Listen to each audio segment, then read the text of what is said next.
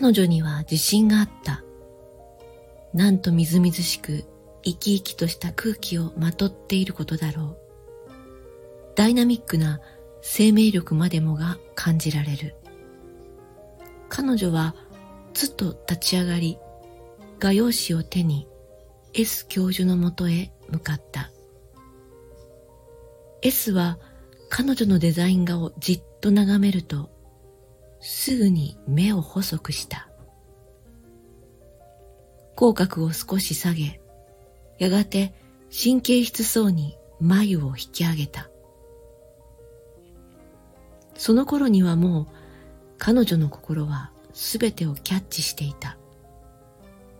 S はゆっくり何かを話し始めていたが、それはただの音だった。ゆっくりと、でも確実に、彼女の耳に近づき、耳の穴にゾロゾロと分け入ってきた。その音は灰色をしていた。粘質でドロドロしながら彼女の耳だけでなく目や鼻、口にまで入ってきた。彼女は身動き一つせず、ただ相づちを打っていた。すべてを否定され、頭の中をジャックされ、なすすべがない。しかし、彼女の心はぴったりと閉じることに成功した。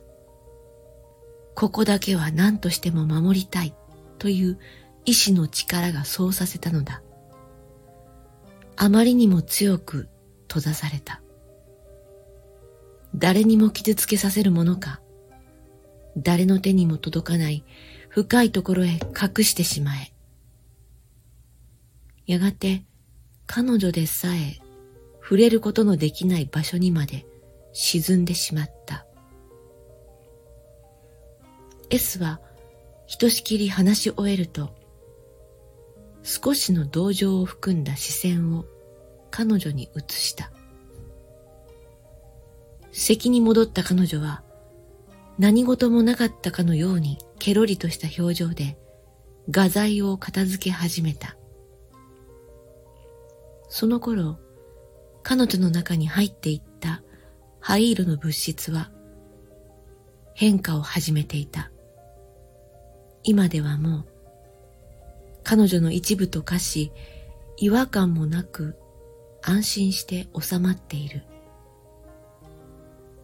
灰色の物質が最も恐れているもの、それは彼女の心。閉鎖され深いところへ隠れてしまった彼女の心だ。それが蘇るとき、灰色の物質は木っ端みじんとなる。そうなる前に彼女のすべてをジャックし尽くすのだ。木っ端みじんになるとしても彼女もろともに破壊すればいい。